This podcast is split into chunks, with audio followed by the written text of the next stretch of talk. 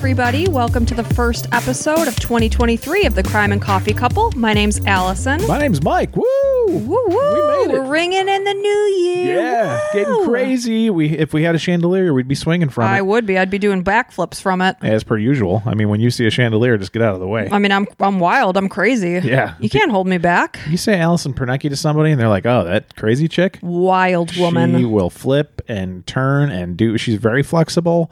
Uh, all these things are not true. Not true. No. Farthest thing from the truth. Yeah, you're pretty pretty predictable and um, definitely mild mannered. I would say. You know, everyone wants to hear that they're pretty predictable, you asshole. Well, you know that's what I like about you. I know where you're going to be, what you're going to say, everything before you even say it. So you know what you're going to get. Yeah, no surprises. Yeah. it's like nothing exciting. Well, the surprise might be that it's the new year and I look, you know, quite homely, not so dressed up. I have a baseball hat on. Yeah, I wouldn't say you look homely. You look great. We're keeping it real, folks. Well, see, what we try to make here is like a hey, we're all around the kitchen table talking like friends, um, talking about a Mm-hmm. story that we've you know researched and stuff, and then you know kind of get into it, and just tell you about these people. So you, hopefully you feel the same. I know we read some reviews where they say, yeah, it feels like you're just talking to friends or listening to friends, and that's what we're trying to do. Mm-hmm. we're So, all just here as friends and we're all just trying to do our best and and that's what I'm doing today. yeah. I'm not putting on any makeup. Yeah, so- you don't have any makeup on, so why should I? But I will say thank you for letting me take a shower before this week's episode. Uh, We we went for a, like a four mile, four point, Mm-hmm. Almost five. yeah, four point mile something mile walk, and uh,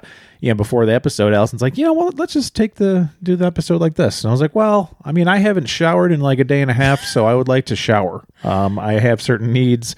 I just feel like I'd be cleaner because we're gonna actually do like two episodes, so it's two hours of sitting here and talking. Yeah. And uh, I was like, I, I would just feel better. And so you're like, oh, okay, well, you can go ahead. I'm like, thank you so much. I, I know. I'm so nice like that. Yeah, thank you, so. know? I so I just want to get that out of the way. Thank you for letting me shower. You're welcome. I know it probably took a lot. You're but welcome, Mike. Yeah, And yeah. I made your tea while you took a shower. You did. It's like a nice. I uh, slipped some laxatives in there, you son of a bitch. That could be fun. We'll see what that how that plays out. good method of weight loss. When might we're at our up. neighbor's house for a little get together, you might be running to their bathroom. or maybe in the middle of your story. I'm just gonna be. I hope not. Yeah, that's uh, you, you need me here for uh, emotional support. That reminds me of The Office when they're doing like the Meredith fun run for rabies, and um, Dwight says he put Imodium in Toby's coffee, and Michael goes, "You mean la- laxative, Like right?" X-Lax or something. And he's like, "Oh, it was Imodium. Him, he's like, I feel great. it was Toby's best run." Yeah, he's like, usually I have to stop at the bathroom, but I didn't this time. oh man, so well, yeah, it's the hey, new year. It is. So, um, I want to say real quick before we get into things, thank you so much for listening. The last year was an awesome year. I mean, it was crazy. We were just talking about how you know having hundred listeners per episode used to be fantastic, and now we're looking at like thousands. So it's like amazing. So thank you so much for listening. And whether you're on Android or Apple, if you could you know hop on over to your uh, platform of choice and give us five star review and maybe leave a few words. Leave like what your favorite sandwich is. I mean, whatever it is. A Could few be words help. tuna, turkey. Yeah, turkey, ham, cheese. Bologna? Yeah, go ahead. Just a couple words. The algorithm doesn't Yeah. care. So, um, Spotify, we were getting a million, like tons of list. Not actually a million, but pretty That soon. would be nice if it was. yeah, we're getting a lot there. Apple, uh, Podchaser, whatever. There's a lot of different ones out there. So thank you so much. But I do want to read uh, one particular review, and uh, if you leave a review, you might be in here next week. So this one says, "Love it, relatable couple, funny. They tell the story so well. I truly dislike when podcasts read from a script. This is so much less scripture. They do read notes, but also talk on them, and it doesn't make it sound like an audible at all." So Yeah, I mean, we have a um, an outline here and like all the words, but we spin off from that. Well, and the other thing- otherwise we'd be just babbling. you Yeah, know. and we kind of write how we talk. Yeah. So I think that helps. Yeah. And that's um, at least what I go when I do it. so, Mike, what are you hoping for this 2023 year? Um, I don't know. Just I, I'm very already. You know, I'm not a spiritual guy, but I- I'm already blessed. I think. You know, I was talking to our daughter the other day and saying, you know, we're a pretty good family here. We're very lucky. We, we have jobs. We have a nice, you know, nice enough house where we could have enough room for everybody, and we have cars. Like all these little things that people just take for granted. Like we have everything we need. Mm-hmm. Right. So I don't know. I'm hoping for health. You know, just you never know when something yeah, can happen. it's very true. Yeah. Absolutely. How about you? I am just hoping for good health, like you just said. Uh, mentally, can't. Nope, nope, physically, with our that. family. I could say whatever I damn well Oh, please. okay. I'm the, I'm the one holding this microphone. You can't take that from me. Um, I'm hoping that our podcast continues to grow. Um, so far, we're having a great time doing it, and our fan base is just ama- they're amazing people, and I'm very thankful for them. And you know, just really good health is the number one priority. If we have that, will make everything else happen. Yeah, well, there was um, a person that reached out to us via Patreon, and she said, "You're my first uh, Patreon ever," and I was like, "Holy cow!" Somebody like took their hard-earned money and thought that we were worth it, and it's just like amazing. So thank you so much, and I'm glad we can bring something to you that entertains you and also informs you and all that kind of stuff. Yeah, absolutely. Um, I'm uh, so excited that we're doing this healthy journey. Like uh, New Year's, didn't have to have a drink at all. I mean, you know, we haven't actually done New Year's because we're recording. it we're beforehand. recording ahead, so we haven't yet faced it, but we do know right away that we're not drinking on New Year's. I know I don't have a hangover on January first. which is amazing because with hangovers for me, the word anxiety is it's true. Like I am a naturally anxious person, but when I'm not drinking, I my anxiety is almost non-existent. Which is nuts. Like you, it, months ago, you would never think that you could not have anxiety. Right. It's it's one of those things that when I'm spiraling in it, you think you're never going to get out of it. And I think we were more than 50 days without having a drink. Or by the time we hear this on New Year's, it's going to be like closer to 60. But um, I've never felt better, and who knows how long I'm going to stretch this? Maybe forever. Maybe forever, whatever. Yeah. Um, I will say, if you're looking to not drink any alcohol, I went to uh, CVS the other day. They have like a million different non-alcoholic choices. So like these like fancy cocktail looking things that are supposed to be kind of like gin or vodka or whatever, or like tequila. They have one, and one looks like bourbon, and it's all zero alcohol. So. That's awesome. I think it's great to have options because even if you're not drinking during the holidays, you still want to have a festive drink, make it feel like something special. Maybe you do, maybe you don't. Or like special food, or the same thing. you Yeah, know? just like make it feel special. like you know you're celebrating, and yeah, exactly. like you're not just having a diet coke. Like right now, I'm I'm drinking a hot cocoa. Yeah, you are, and I'm drinking a tea. Yeah, so, So- you, you get crazy with whatever you like. Yeah. Well, thanks again, and uh, let's just jump Yeah, into it. we're to get into this. So, with this being New Year's Day that this will be published, this is actually a very fitting but tragically sad story, as our stories do tend to be on this platform. This is the Kologi family New Year's Eve massacre. Ah. And nobody ever wants to hear the word massacre. You Or know, family name. with your family name, you're ringing in a new year, you're hopeful that it's going to be a great year, and this one does not end in such a way. So, approximately 15 minutes before ringing in the new year of 2018, Scott Kologi killed three members of his family as well as a close fa- family friend on December 31st, 2017. 16 year old Scott lived with his family at 635 Wall Street in Long Branch, New Jersey. He lived with his parents, 42 year old Linda and 44 year old Stephen Kologi. He lived with his brother Stephen Jr., as well as an unnamed brother and a sister, 18 year old Brittany. Scott's grandpa Adrian Kologi and his longtime companion and girlfriend, 70 year old Mary Schultz, also lived in the home. Scott referred to her as Grandmother Mary, so they Yeah. were together for a very long time. How old did you say Scott is? 16. Got it. So, Scott didn't attend the same schools that his siblings did. He was described as a child with special needs. He was fully functional, however, and comprehended what was happening around him. He just needed a little bit more assistance than his siblings did. And he was cared for more attentively by his mom because he needed it. And a lot of times that's what happens um, for better or for worse. You know, obviously somebody with special needs is going to have more attention put to them because they Mm-hmm. need help in day to day things and things that we all take for granted aren't as easy Right. for those. So that's just natural. Then the kids are going to get resentful a little bit. You know, it, it, it, it's just a natural human reaction Right. because they see that they're getting all the attention where it's like, what? You're not even like checking in on my school stuff. It's like because the parent is so, you just you have everything into this kid that needs everything that it's hard to you know, have all these other things going on. Exactly. So, on the night of New Year's Eve, the Kologi family was ringing in 2018 at home.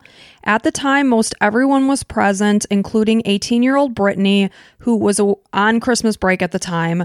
She was away her first semester at Stockton University in Galloway, New Jersey, which was about an hour away from the family home. So she was home, as well as Stephen Jr. He had his girlfriend over that night, Rafaela Bontempo.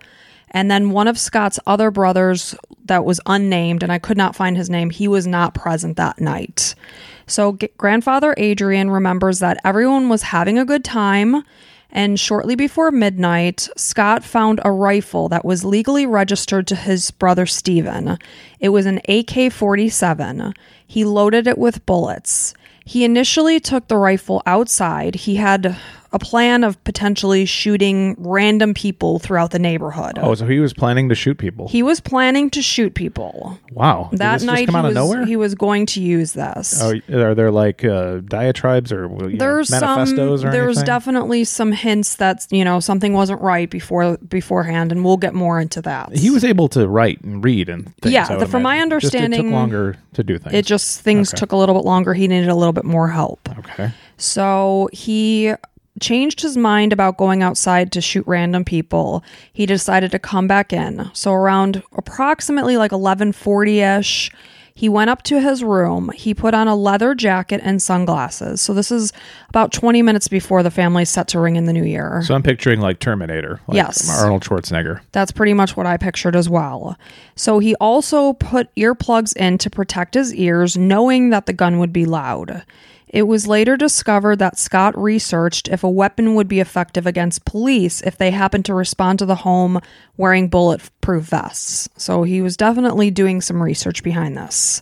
That's when Google's automatically like, um, stay where you are uh, Mm-hmm. because uh, 911's on the way. No, no other reason. Just want to check on you. Right. Scott turned the lights out in his room, knowing that his mom Linda would come looking for him because it was shortly before midnight. And you know how it is on New Year's Eve. Everyone gathers together. In our house, we all gather in the family room.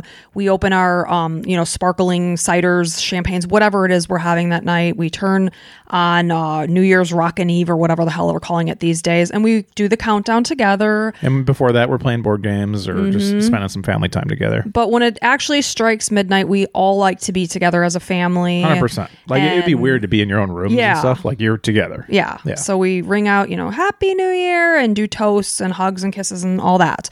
So, in some of the articles that I read, his mom came looking for him, and others, he called his mom upstairs. So, regardless of the fact, his mom was coming upstairs and finding Scott in a dark room. So, Scott turned the lights out in his room, knowing that his mom, Linda, again would come looking and looking for him. And he stood in the dark, not wanting his mom to see him with the gun. He said, I just didn't want her to look at me.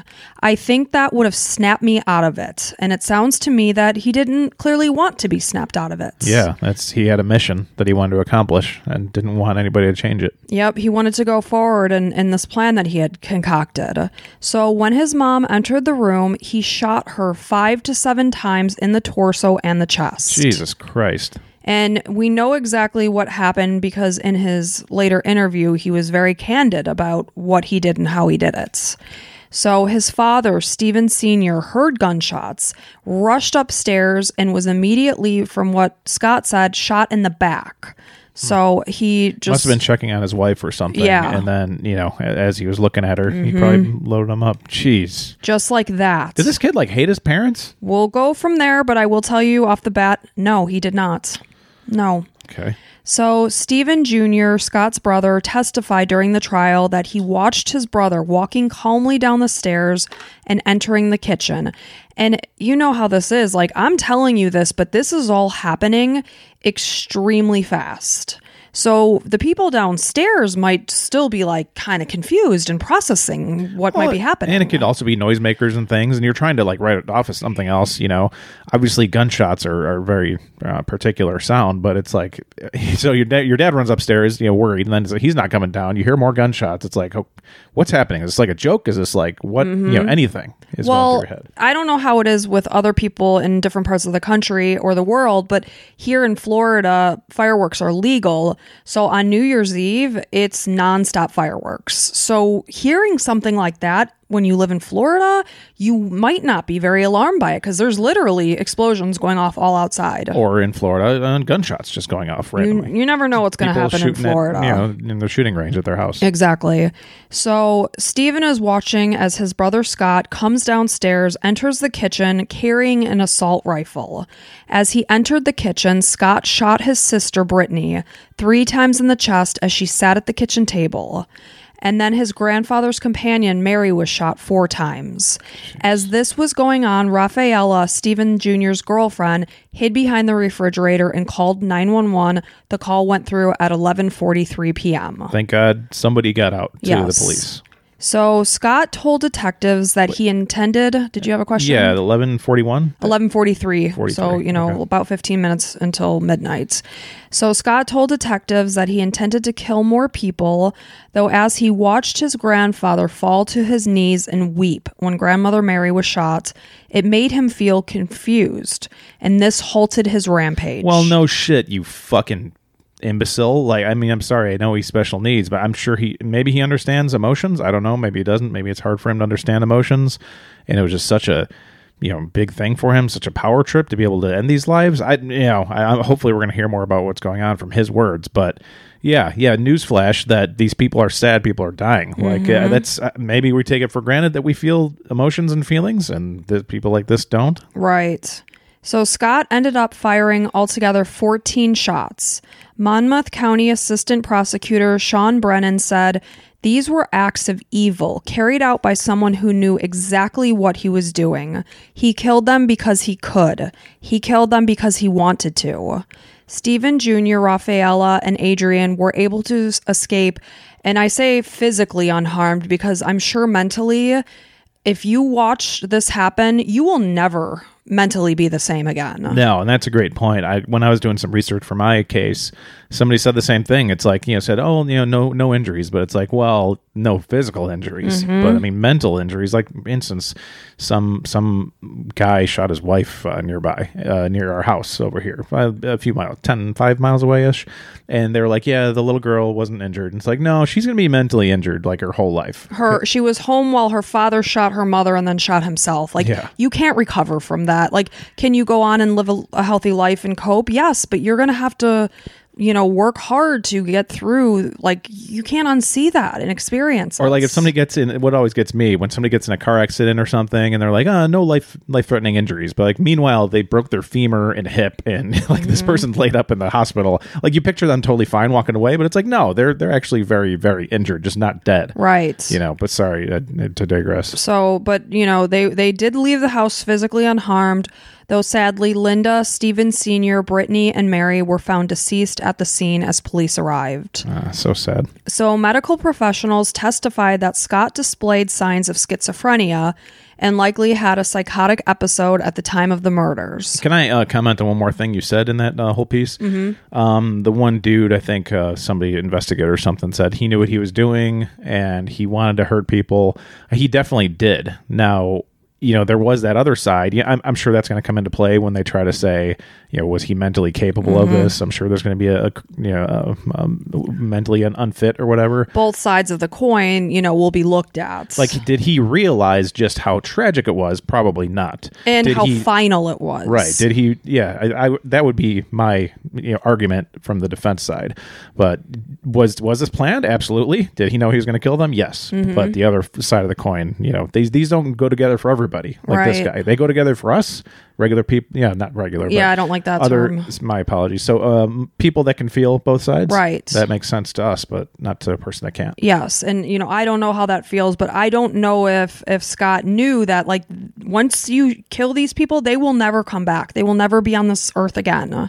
So, family members, including grandfather Adrian, spoke about how Scott had discussed killing his family in the past, saying that his grandson's brain was messed up from a tumor and nerve damage from childbirth.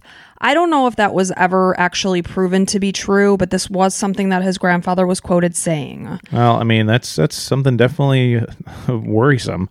You know, you have a son or daughter that expresses killing the family, and you know, when we're young teenagers and you know going through all these changes, you say some dumb things. You know, like I hate this family, or I wish I was dead. Like I, I've never said that, but people have said that. Sure, And but I just going through a think thing. if somebody is expressing the desire to hurt and you know kill other people, it needs to be taken seriously. For sure. I mean, I I think And if you're listening to this, this is happening in your family, definitely seek some help. so. It sounds like the only true conclusion I perceived from this was that Scott was just upset that his grandfather was ratting him out. I don't know that any you know repercussions or treatment or anything happened as a result of this. I'm sure it didn't. It, our our uh, system is kind of not really geared towards that.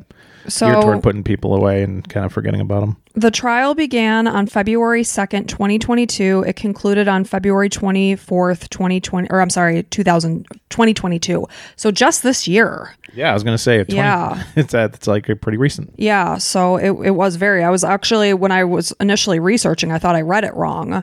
But of course, this happened like basically the night of 2017, the first night of 2000, or the first day of 2018. So it took, you know, years.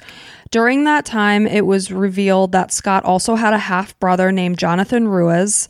Jonathan said that he considered Stephen Sr. as a father, even though, you know, there was no biological relationship. He was very close with the family. Was that the half brother you were looking for? No, that's that was an unnamed full brother Oh, okay. that we didn't mention. This is um Scott's half brother. It's his Scott's mom's son. So, but he did consider Scott's dad, Stephen Sr., as a father to him. So it's basically just saying that he was very close with the family. At the time of the murders, Jonathan had moved out of the home, though he still visited often, and he had a very cl- close relationship with, you know, the whole family. His, they were all of his half siblings. Sure. So on New Year's Eve, Jonathan was at the Kologi home with his girlfriend, who is now his wife.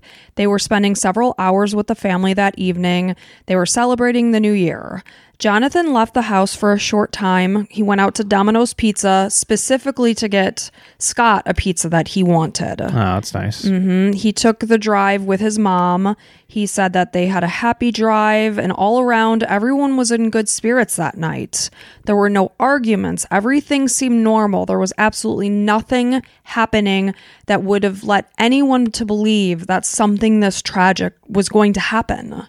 So, Jonathan and his now wife left early that night. They were heading from the Kologi home to a friend's house in Philadelphia, which was a decision that likely saved their lives. Hundred percent. One of them, at least one of them, would have been critically injured.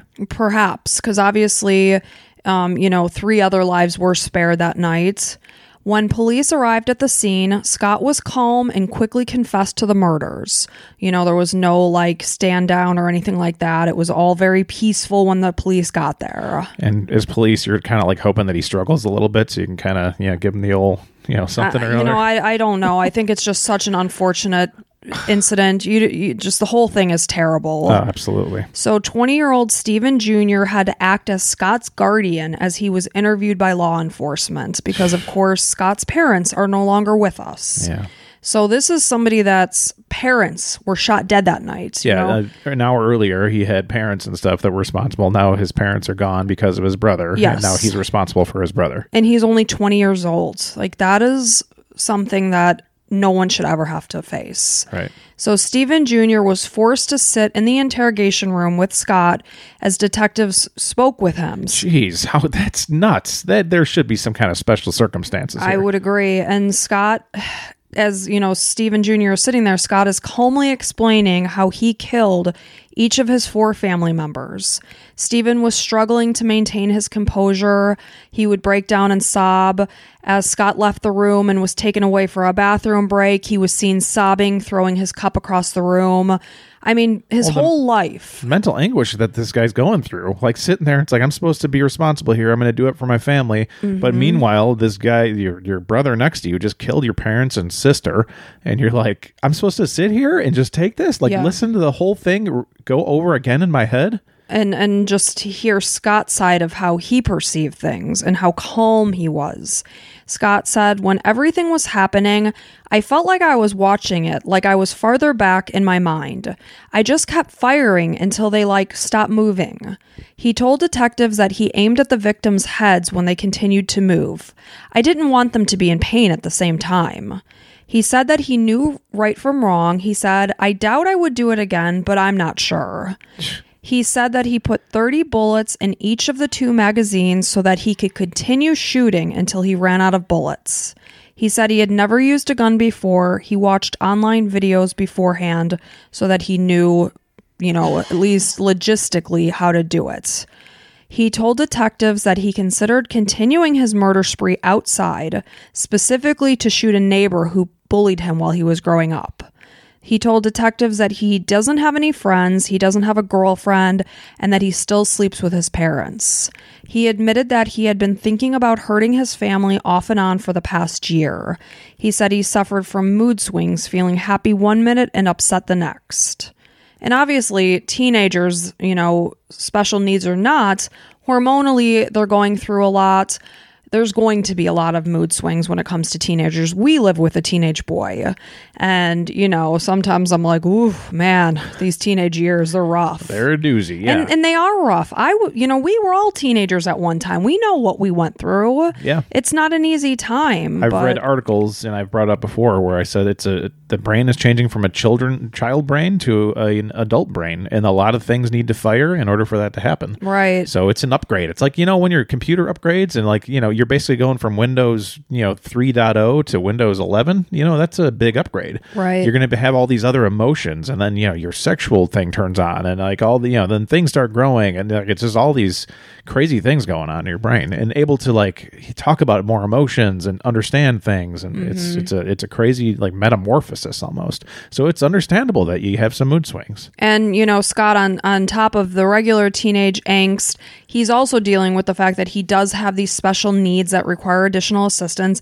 I'm sure that's not an easy thing to have to go through. and he can't really think that, that oh this is normal you know maybe he can maybe he can't but it's it's, it's harder to process those mm-hmm. things So during the interview, police asked Scott if he felt like himself, and he responded, Yeah, that's the strange thing. It's not like affecting me.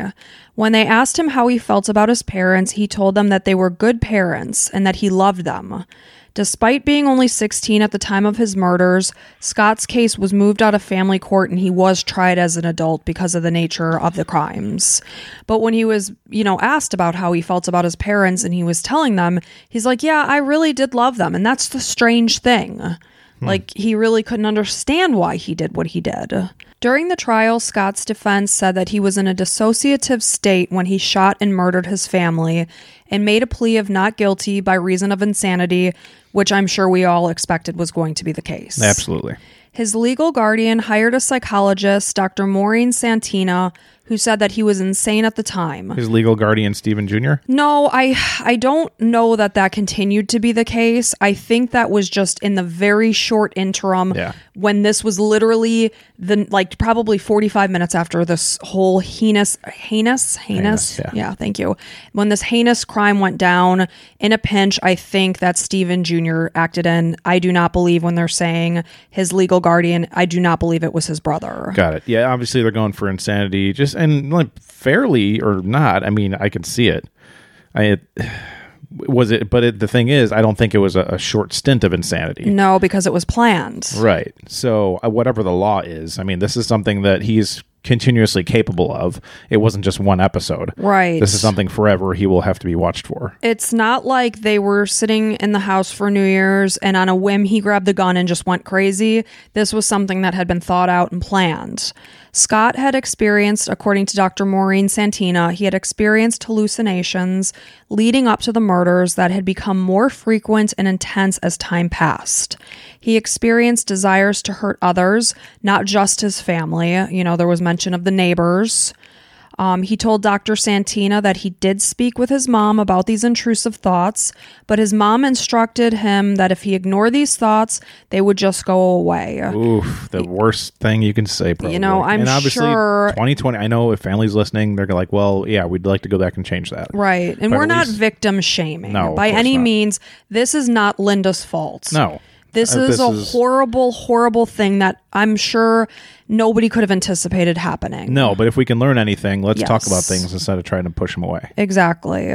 So, um, like I said, his mom had hoped they would just go away. He also became paranoid. He believed that his family was out to hurt him. His lawyers indicated that he suffered from a severe de- developmental disability and acted as if he was a much younger age. His half brother Jonathan um, said that Scott displayed a greater disparity in his mental abilities, more so even as he got older, he was noticing it.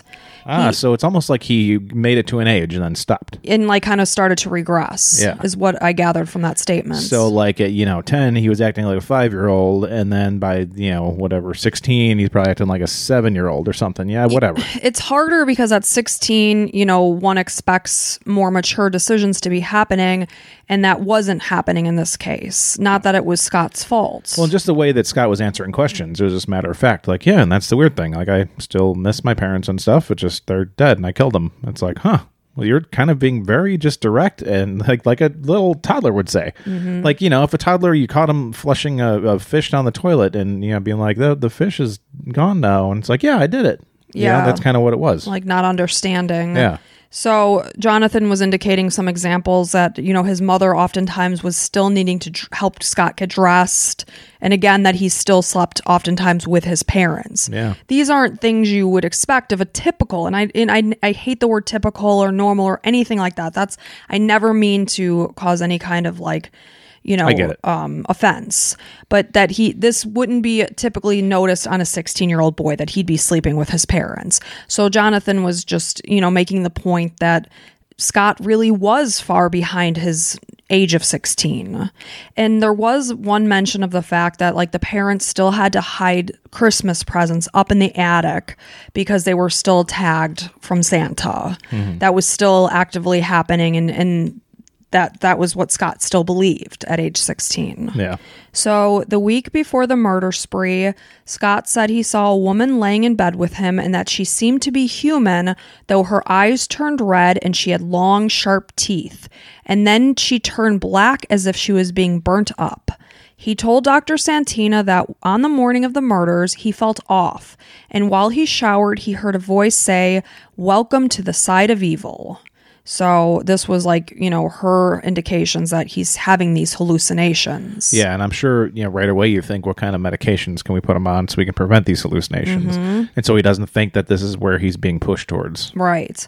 Dr. Santina told jurors that she believes that Scott was experiencing symptoms of early onset schizophrenia, pointing out statements that Scott made during his interview with police immediately after the murders. He said that he was on autopilot, he felt like he was watching a movie. Dr. Santina indicated to the jury that she diagnosed Scott with, again, early onset schizophrenia at the time. Now, on the other side, Dr. Park Dietz, on the prosecution side, he's telling the. you have these two like doctors arguing mm-hmm, separate back and things, forth. Like, and they, they're probably both right, but it's like which one? You know, which one does the law go by? So he's telling the jury that Scott was not schizophrenic, but had an autistic spectrum disorder. He felt that the hallucinations Scott experienced on the night of the murders does not warrant a diagnosis of schizophrenia, as he experienced them for short periods of times versus consistently, as someone with schizophrenia would. He also pointed out that while Scott was incarcerated, the prison staff did not feel he could benefit from taking antipsychotic medication. And when he says prison staff, I'm sure he meant doctors. Yeah, not just some person. Not just like the guard who locks Right. the door. Oh yeah, he doesn't need meds. Like Nah, he's just like good. I couldn't say somebody. What do you think, Joe? Nah. yeah, exactly. Just like I wouldn't be equipped to say if somebody needs meds or not. Yeah. Um, so when I say that, I'm sure he means, you know, the medical staff, but that they didn't feel that he needed antipsychotic medication based on the way that he was acting while incarcerated. Interesting. Also, during his police interview, he asked if he was experiencing paranoia, and he told them, no, I'm not. So, while Dr. Park testified, he said that he believes that Scott experienced times that he felt mistreated or bullied on multiple occasions. This caused him to call, caused him to build up tension, which led him to murder his family. Yeah, I. I mean, again, I'm not a doctor either. Um, I do say that I, I pretty much am, but um, not 100. We know you're not. Yes. So I was thinking more towards the autism spectrum because of the lack of empathy and, you know, a lot of the things that we read about. And uh, that makes more sense because I think this is just who he is. You know, he, he, he, a lot of us are wronged in life, and a lot of us think, man, I'd love to beat this person or whatever it is or do something bad. Or like the whole karma's a bitch type of mentality. yeah. Anybody that says karma's a bitch, yeah, you're really saying I, you know, I want something to come back and bite you in the ass. Right, exactly. So we all have those thoughts. It's just that this guy's not capable of not acting out on them. Right. And like he even said when he was being interviewed, I don't think, I doubt it will happen again, but he didn't know. Like he couldn't promise that he wasn't going to go out and do something like this again. And I want to make it clear not anybody on the autism spectrum is capable of this. It's just that this particular individual, Right. the way he's made. We're talking specifically about Scott and what he did. And we're not saying, generally speaking, somebody with autism is going to murder their family. This is just factually pertaining to Scott. So, Scott's attorneys argued that his severe mental illness led him to kill his family and asked that he basically be given 30 years. They said he is a mentally ill child who begged his mother for help and never got it. Testimony during the trial did indicate that Linda didn't want Scott to tell his therapist that he thought about killing people because she was afraid that he was in turn going to be hospitalized for his words. Ah, so he did have a therapist that he talked to. Yes. Wow, that sucks even more because Mm-hmm. if you're going to tell anybody, it's probably a therapist. But I get the mom side too. It's like you're, I'm never going to see my boy again, and obviously she loves him. He he sleeps with her and her husband every night. Oh man, that's a tough situation to be in. Very tough situation. Jury deliberations began on February 24th, um, 2022 again at 9:30 a.m. and the verdict was read at about 3 p.m. that day. Scott was found guilty on four counts of murder with an extra charge of having a weapon unlawfully. He will be eligible for parole in 127 and a half years. and a half. That's yeah, so the half. Like okay. what the f- like let's just drop it off and make it 127. The intention of the court was that Scott never see the light outside of his jail cell ever again. Stephen Jr., who survived that night, shared a tribute to his parents on social media, encouraging people to give the ones that you love an extra kiss or an I love you. He posted to Instagram that he had the greatest parents I could ask for. Never once was I without a hot meal or a roof over my head.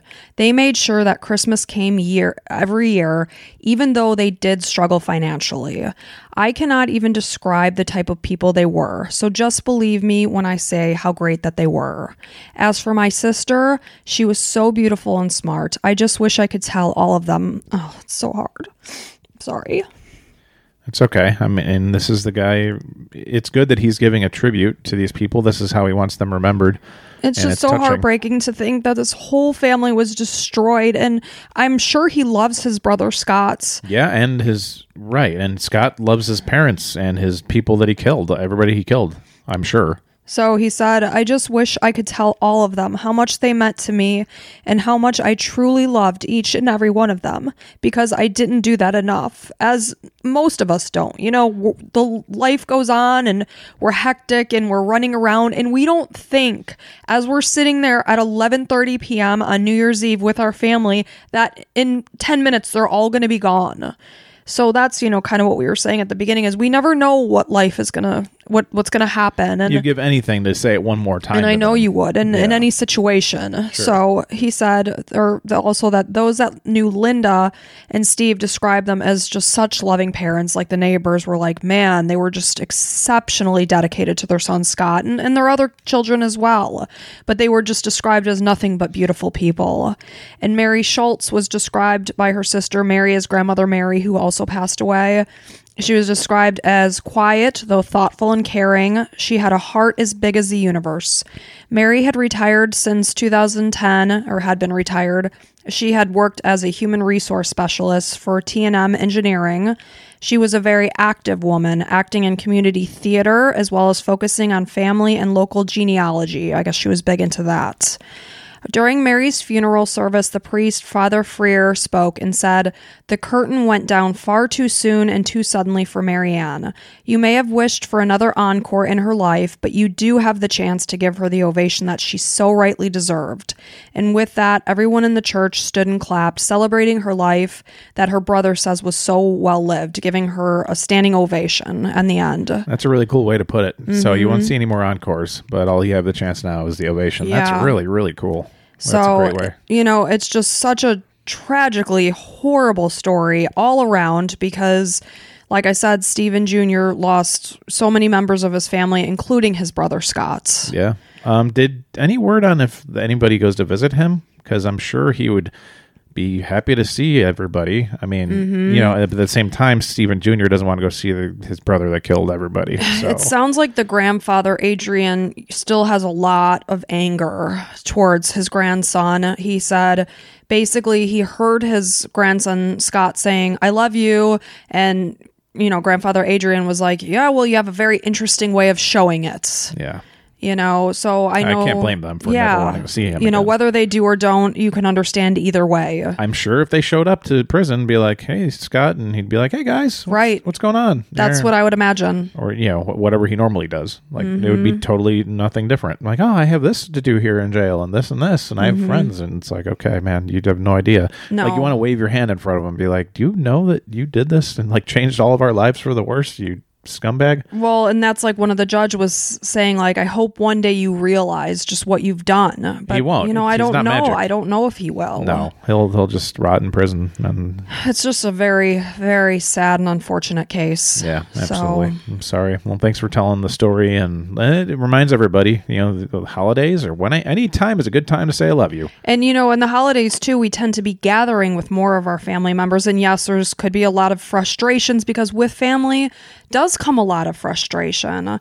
But sometimes we get to the point where it's like, are people really going to change? You know, that annoying thing that mom might do or something like that. No, odds are, you know, they're not really going to change. And you got to just try to love people Laugh for it who off. they are. Accept it as something cute and funny. Mhm. And obviously, some people have families that are very toxic and beyond that. Oh yeah, I mean, if somebody's openly like you know Hateful assaulting you and- verbally and all that, or physically or whatever, Right. We're not saying to different put that aside, but you know, the holidays are a good time to open up to your family and say, "Hey, you know what? I I didn't I don't tell you enough, but I just truly I love you and I appreciate you." So Like old Aunt Mildred that always bitches about the green beans or And something. like, Like, "Oh, okay, just be like, right? She's such just eat your fucking green beans. yeah. Be like, I know Aunt Mildred. Just laugh and yes, tell her you love Aunt her. Mildred, I love you. Yeah, exactly. Anyway, so that's the sad, sad story of the Kologi family. Uh, well, thanks for bringing it to us. I very much appreciate it. Uh, I want to shout out each of our Patreons. Um, and your, if your name's not on here, it's because we recorded this a couple weeks ago. So Yeah. um, we'll get to you. Don't worry. Uh, so thank you, Colleen, Lily. Oh, uh, real quick. Um, if you want bonus episodes, go ahead and become a Patreon. You get a bonus episode every other week if you're on tier two, or uh, one a month if you're on tier one. Um, so Colleen, Lily, Karen, Nadine, Allie, Michael, Kayla, Dominic, Brian, Shannon, Elizabeth, Mandy, Alana, Vivian, Trisha, Lauren, Megan, Jamie, Chastity, Elizabeth, Genevieve, Claire Ann, Emily, Kathy, Ava, Jovi, Eileen, Misty, Rochelle, Destiny, Ellie, Sherry, Melanie, Bettina, Rebecca, Gabrielle, Angela, Sabrina, and Sandra. Thank you all so that much. list is getting bigger and bigger, and I must say we appreciate the heck out of you, e, each and every one of you. That's right. Yeah, and um, hey, you know what, Elena or Alana, if you want to tell me exactly how to say your name, and I'll say it right every time. So I'm I, every time I get past it, I, I love it because I know you, and I, I try to say it right, but I'm not sure if I am. And so. I shake my head every single time. yeah, And, I, laugh. I just looked at you and I was like, huh, well, see if I said it right. Ay, ay, right. So, anyway, we're wishing you all such a healthy and happy 2023. We appreciate each and every one of you for being here. Thank you from the bottom of our heart. Absolutely. And on that note, bye.